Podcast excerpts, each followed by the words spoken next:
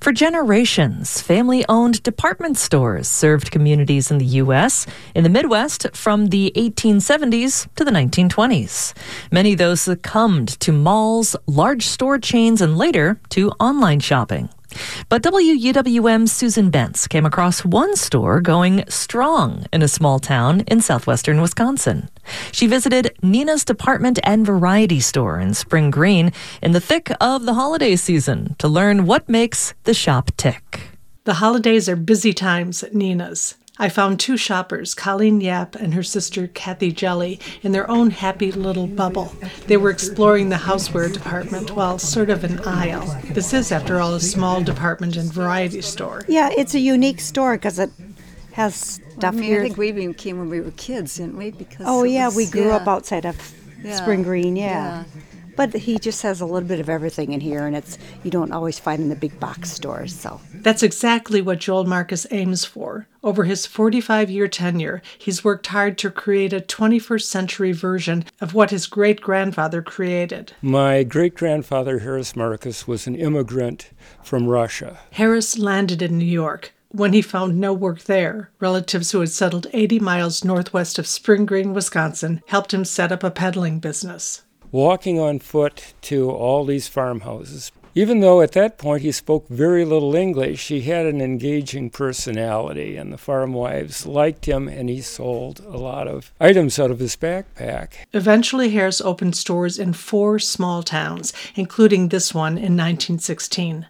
Only Nina's is still in business. In the old days, they had expensive men's suits, women's ready-to-wear clothing and shoes. Joel displays newspaper ads from that era inside Nina's small dressing rooms. As you can see, suits, men's hats and caps, coats, modish autumn suits. What does modish mean? Like modern, I guess. The next generation of Marcuses had to pivot, first when the Great Depression hit. So my grandfather brought variety store, five and dime items into the store. Still, the store nearly went under. The bank takes control of the building, and then my grandmother Nina, her family came up with the money.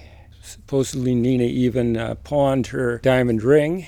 They were able to buy the building back. No wonder the store, originally called Harris Marcus & Sons, now bears Nina's name. In the 1960s, Joel's father embraced a new trend called discounting. I remember everything had a little red tag which knocked a certain percentage off, and people loved it and built a great business. People were leaving other small towns and coming to Spring Green because they knew we had good prices.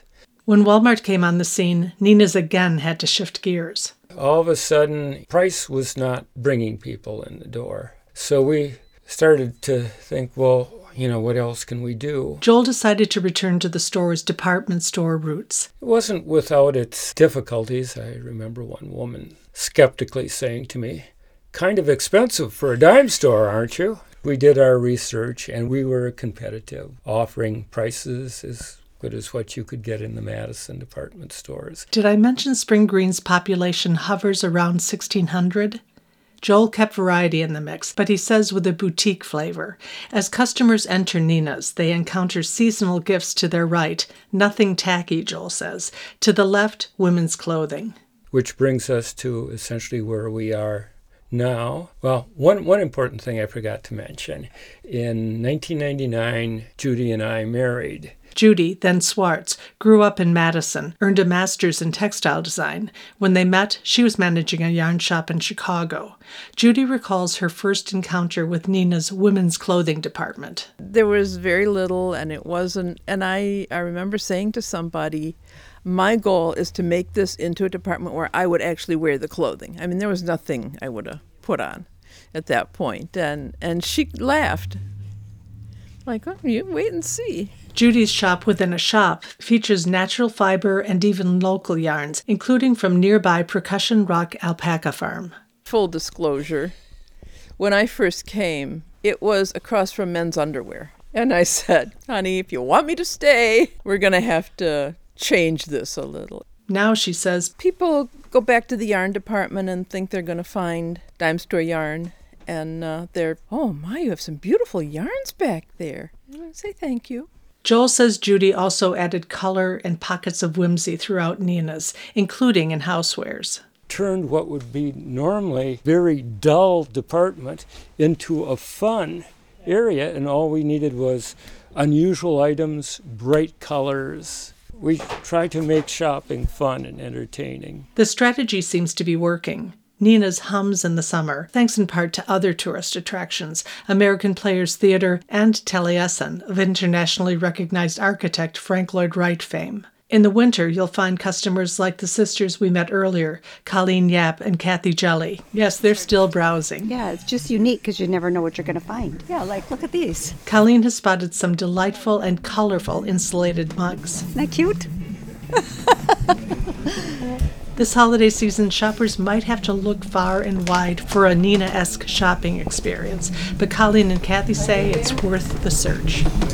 Susan Bentz, 89.7, WUWM, Milwaukee's NPR.